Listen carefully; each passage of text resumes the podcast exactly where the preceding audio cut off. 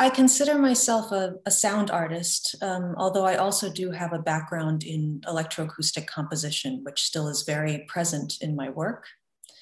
Um, I primarily work outside the concert hall in public space, although, um, and I do site specific multi channel sound installations that respond to architecture or um, certain kind of structures that I perceive there.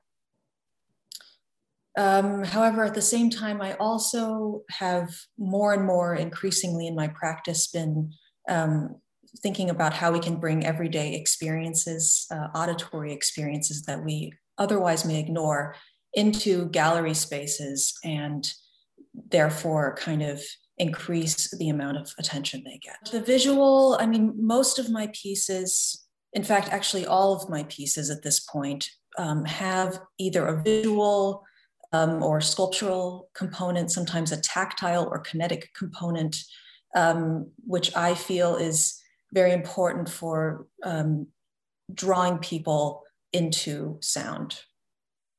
So, yes, um, what's being presented at the gallery is a four channel sound composition um, but also a series of photographs. So I may be um, one of the only artists who's presenting a, an older piece um, because I was very interested to present it in this context. And um, the piece is from 2018. It was created, um, I had the opportunity hosted by the Interfaces Network and um, supported by the Goethe Institute to spend a month on Cyprus in Nicosia, to be um, precise. And so Nicosia um, is a city which is divided. Um, there is the Turkish region and the Greek region. And um, running through this, there is a demilitarized zone. It's been this way for over 60 years.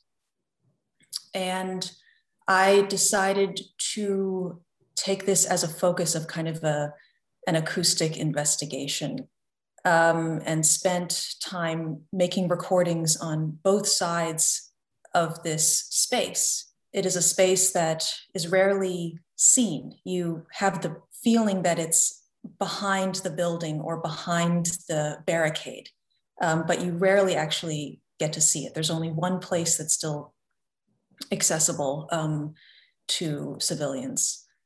Um, so I spent the time making recordings on both sides of the border um, and also collecting and, and also doing photography and decided to reconstruct a space in which um, you all of your information is through the auditory um, because inside the space you would not be able to see either the turkish or the greek side um, but you would hear both.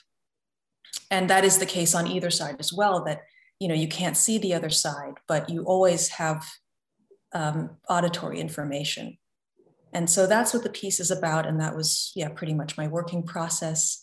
Um, the, in, the installation of it at the gallery there, I'm very pleased with because I think it, um, there is this aspect of the border, um, suddenly this literal green line um, that the, the, the visitors have to step over to see the photographs and engage with this world. I was very pleased with that. I think it, a dystopia is generally, I think of it as fiction, in, inherently something fictional um, or that cannot be believed.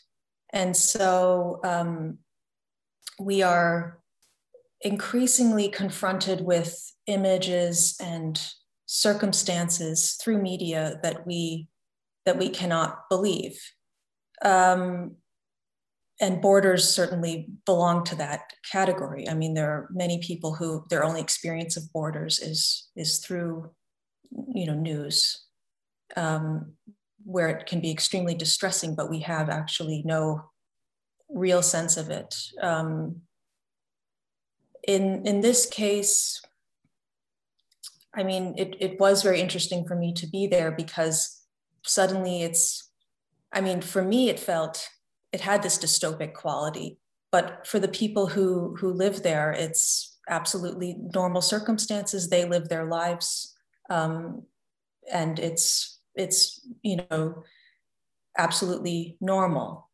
Um, I mean, you know, anyone who would would go from living in an extremely rural, isolated environment to like New York City would also see that as seeming like a work of fiction, uh, like a like a dark work of fiction potentially. I mean, just looking at the congestion and um, the amount of stimuli that has to be blocked out uh, just to survive there. Um, the such an aggressive acoustic environment.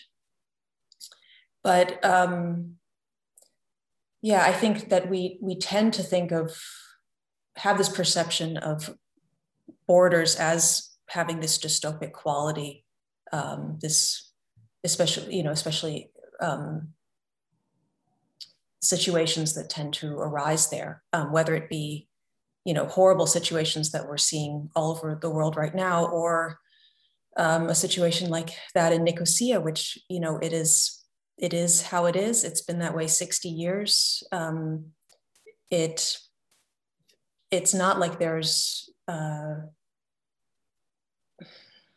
a real active emergency there actually uh, you know, I'm very sad I can't be there, um, but at the same time, very pleased with how the piece was installed um, and kind of took on this new context uh, through the way it's installed and through the association with this theme. So, um, yeah, I think that's basically it. Thank you so much.